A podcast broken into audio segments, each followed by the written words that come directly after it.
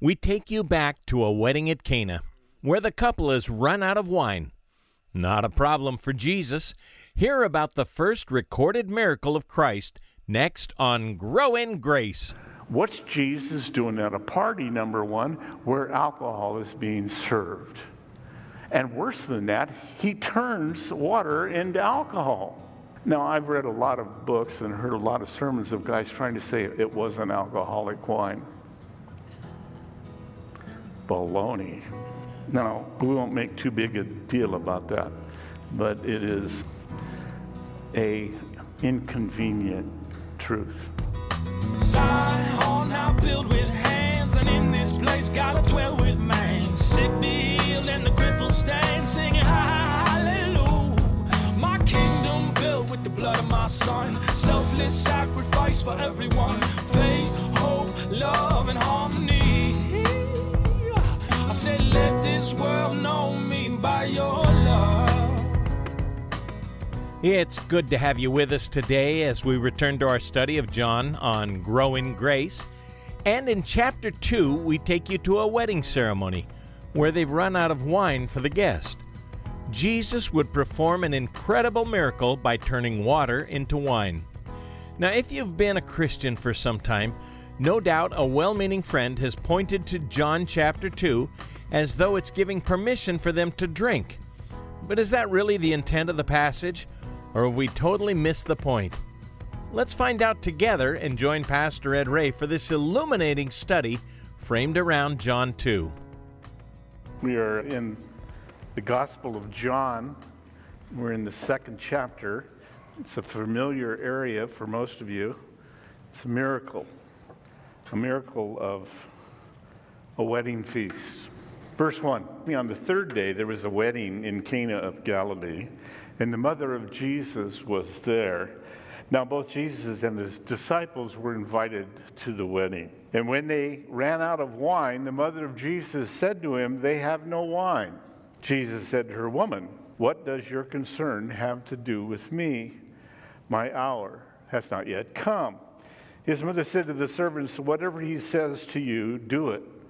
Now there were six water pots of stone, according to the manner of the purification of the Jews, containing 20 or 30 gallons apiece. Jesus said to them, Fill the water pots with water, and they filled them up to the brim.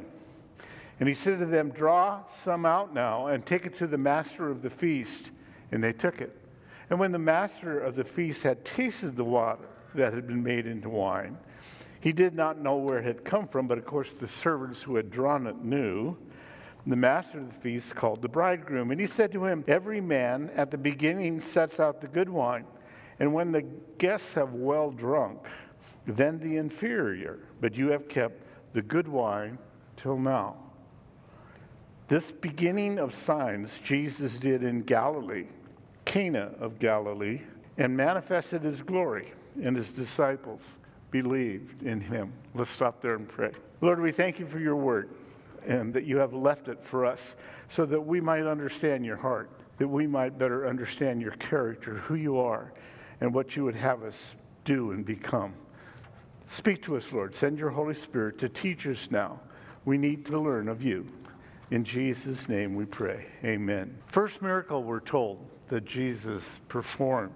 It is a first miracle after he came to earth as a man, of course, because if you go back to creation, we're told he is the one who, through him, all things were created. So many, many miracles, but this is the first one while he was in a human body. Now, this particular miracle is problematic for many people for various reasons. We'll get into that in just a minute. But every time I read it, I think of this old story of an old country preacher who was in Tennessee and on the Tennessee highways, and he was speeding 100 miles an hour when he passed a billboard with a Tennessee State trooper behind it on a motorcycle. And so he fires up his motorcycle and goes after this pastor. He took him a long time to catch him. He was going so fast. He finally pulled over, turns off the motorcycle, walked up the window, and he said, Pastor. He went, Wow, what's that smell? What's in the back seat? The pastor said, Well, that's just some water I'm using for baptizing. He says, Give me one of those. And he hands him a mason jar and he opens up and smells it. He went, Whoa, whoa, Pastor, this isn't water. This is really strong wine. He said, Well, praise God, he did it again. you didn't hear that in church, did you? Signs, that's what John calls this a sign. You ever missed a sign? Of course, we all have. There's signs for directions. There's every time you go to the DMV, they test you if you understand what the signs really mean. Every good business, because they know advertising, has some kind of signs out there, and you expect the sign to match what's going on inside the building. You know, if it says McDonald's, you don't expect to get a burrito. Well, sometimes you do, I guess. This chapter of the Gospel of John is Jesus' first sign, we're told. Now, the strategy of John he lets us know. The other three Gospels, Matthew, Mark, and Luke, they're not explained why they did it or what the intent of the author was. But John very carefully outlines what he's doing. He says there's seven signs. This is number one, and we'll go through six more, obviously, then. And then in chapter 20, almost the end of the gospel, he tells us why. Why only seven signs? Because Jesus did thousands upon thousands of miracles. But this word for sign, semios, is slightly different than the word for miracle. So John said in John 20, verse 30, Therefore, many other signs Jesus also performed in the presence of his disciples, which are not written in this book. But these have been written so that you may believe that Jesus is the Christ, the Son of God, and that believing you may have life in his name. So there's John's strategy. These are evidences, these are signs that Jesus is the Messiah, God the Son. And as you take the time to take apart each miracle, you'll see that it emphasizes a slightly different power, a slightly different ability that God has that we don't. And this particular sign has two parts to it. The changing of water into wine requires two miracles, if you will. As a chemist, I really enjoy, in fact, this is my favorite sign, my favorite miracle in the whole Bible because it's absolutely baffling from a scientific point of view how he did it. We have no idea how he pulled this off, except that he must be the creator to have been able to do this. And we'll take it apart a little bit when we get there. So, this sign is this miracle of water to wine, which requires first that it goes to glucose, a sugar, grape sugar, and then that it is subjected to bacteria and yeast, which form the alcohol.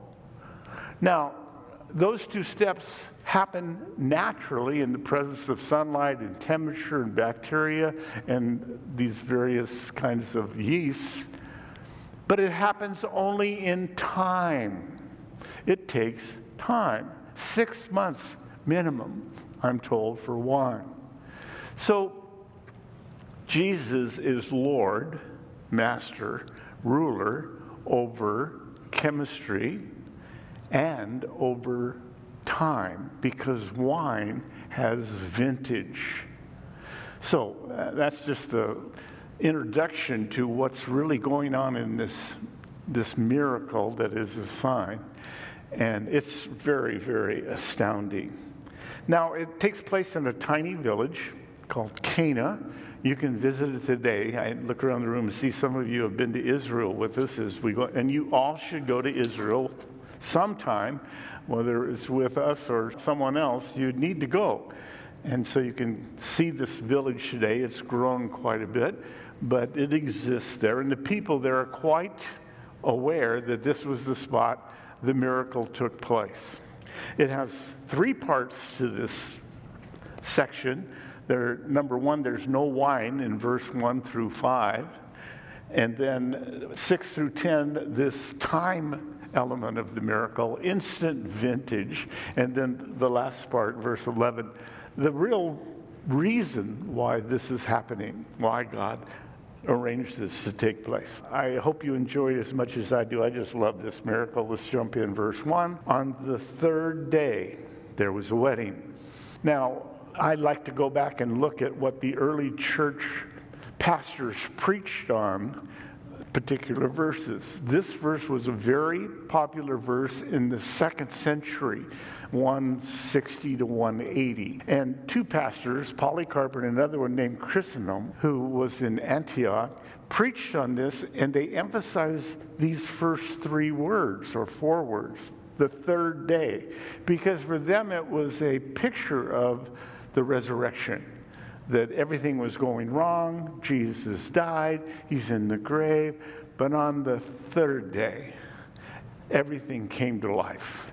There was new life, there was freshness, there was resurrection. So that's kind of the theme they drew from this. We're looking for a slight, that's a good part of it, but we're looking for something more. So it's no accident.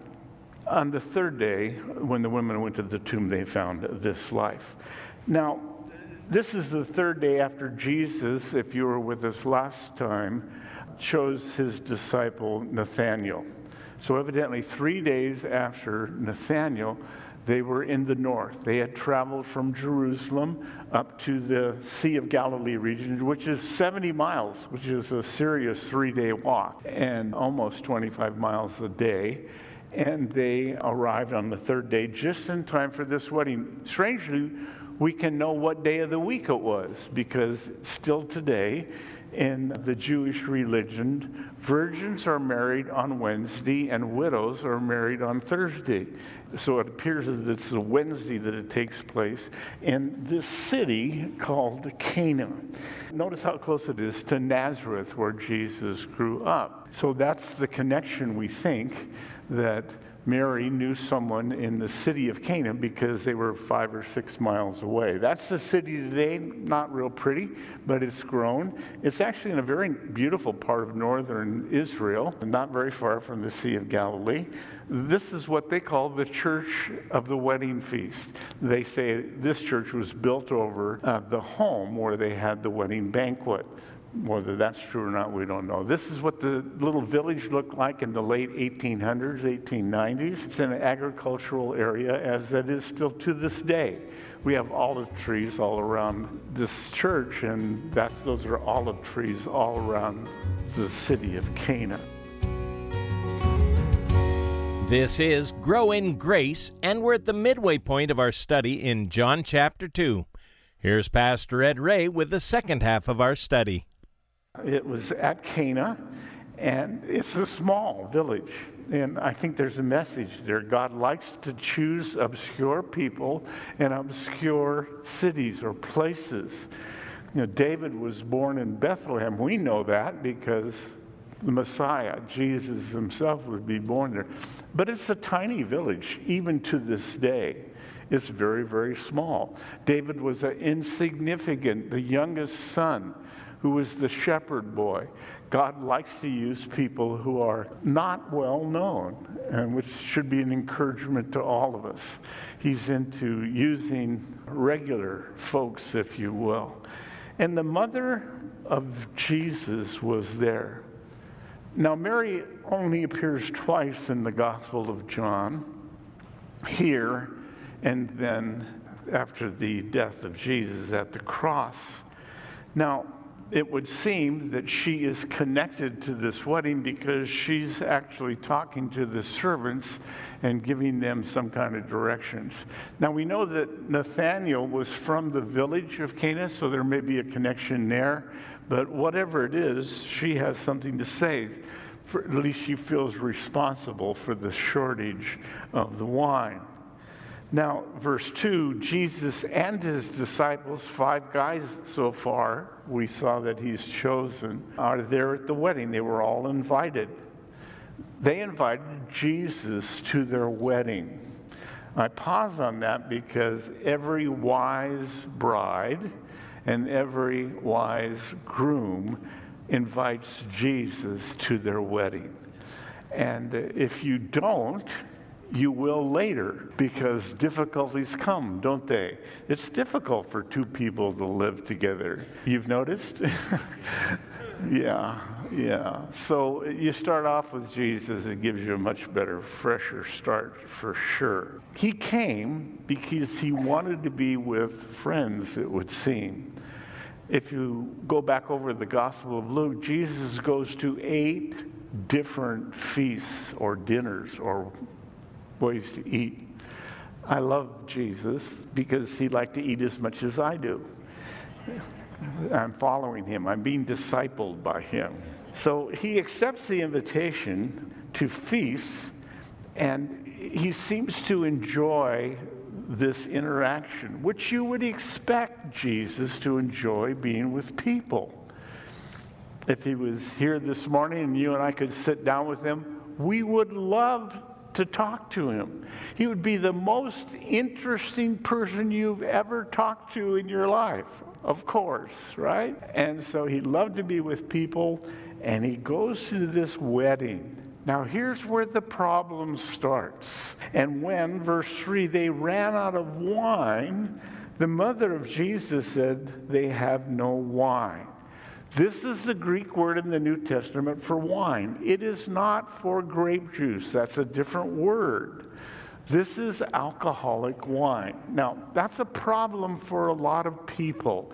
It creates problems in just that Jesus is at a party because Christians are supposed to look like they've been sucking on a sour lemon for years. You look at the pictures of the old bishops and, and whatnot from England or France or something, and they all just look dour. You can't have fun and be a Christian. I've had people come up after the service and say, You told a joke in church. I said, Yeah, I tell a lot of them. Most of them aren't very funny, so people don't know they're jokes. I think Jesus would be a hoot to hang around with. Would he be quick? Hello, the creator of the universe. So, this community is doing what communities did, especially in the first century, but they still do today in Israel. There were three required feasts for people to go to who were males, 20 years old or older, to go to Jerusalem. But the fourth most popular meeting or feast in all of Israel, and still to this day, is a wedding feast. It was a gigantic party, and everybody wanted to go. There's a couple of reasons for that, but the most pressing one is that people were making a statement by going to the wedding. And I think this is the heritage in America too, but it's kind of gotten lost recently. But you'd go to a wedding because you were making a statement to the bride and groom we want to help you. We want your marriage to be a success. And should you get into difficulties, come ask us. We showed up at your wedding because we care about you. At least your parents were not sure about you. You're teenagers, and you know, that's always scary. I'm teasing. Something happens at 13, the brains leave. I'm looking at some teenagers over there, and they're going. but don't worry, it'll come back about 30, about 35 years old, the brains will come back. So they're there at these teenagers, younger than we marry people usually in America, and they're making a statement to the family and to this couple we're with you. We'll help you make it through this. And it became a really big deal. Weddings, if you've ever gone to a Jewish wedding, they are a lot of fun in Israel today, a Jewish wedding is a minimum of five days. Some of them are seven or ten. That's a lot of partying. That's a lot of wine. And that's where the problem comes in because some people have grown up in a denominational setting that any alcohol was bad. What's Jesus doing at a party, number one, where alcohol is being served? And worse than that, he turns water into alcohol. Now, I've read a lot of books and heard a lot of sermons of guys trying to say it was an alcoholic wine. Baloney. Now, we won't make too big a deal about that, but it is a inconvenient truth. So there are two errors involved in this statement they have no wine. And Jesus is being called by his mother to help the problem. Now, two errors come out of that. I grew up in an Irish Catholic family, And my er, Irish Catholic mother began reading the Bible when she was 50. And they went to church every Sunday, but you didn't read the Bible. You just put it on the nightstand. And then when the priest came to your house, you put it on the coffee table and you opened it up to the pictures at least so the kids would, could say they looked at the Bible. So my mom told me, and she liked to quote this well, Mary asked Jesus to help. So when I want God to do something, I talk to Mary. I said, No, mom, that isn't the way it works.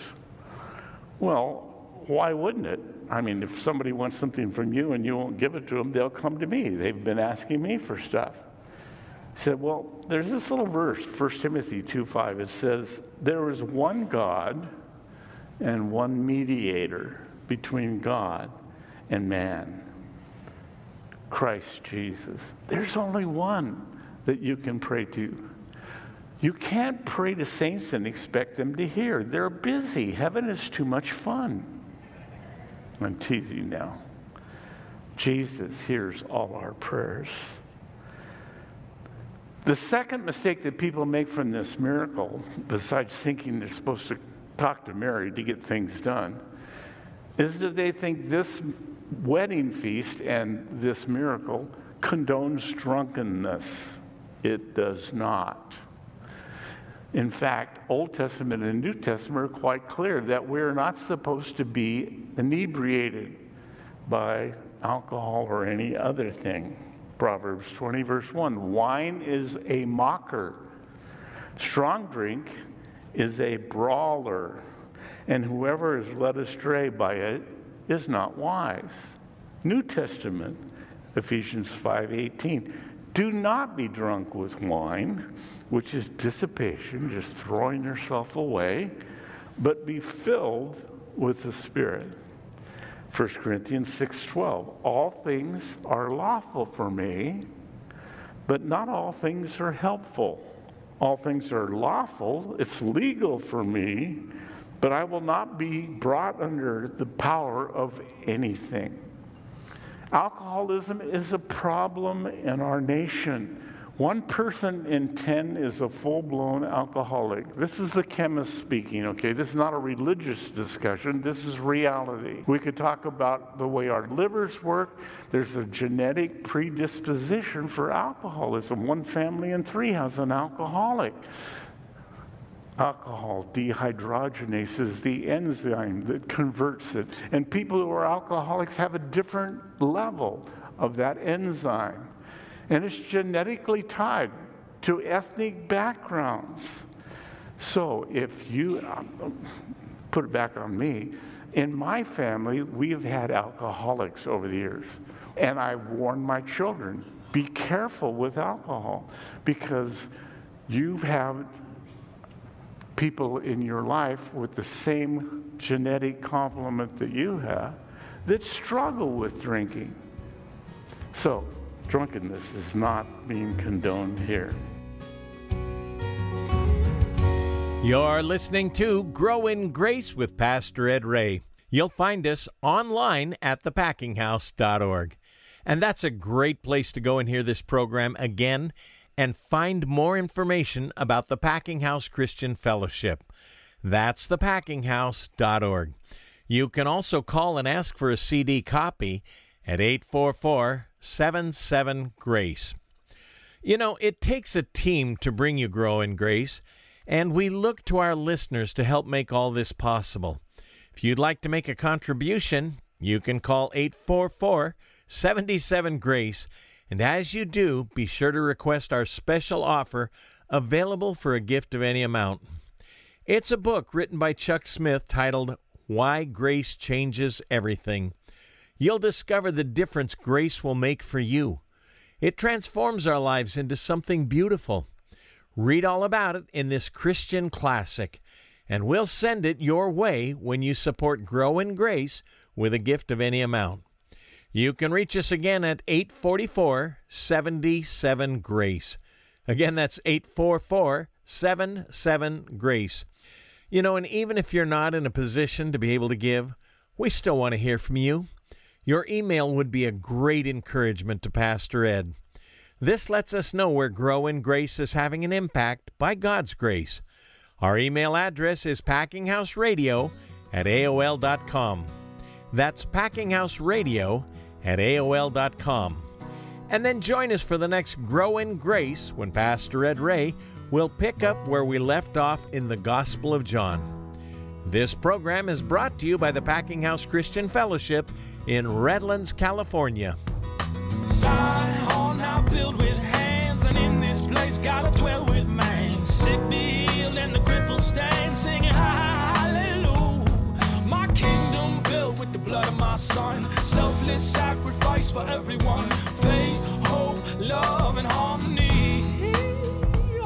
I said, let this world know me by your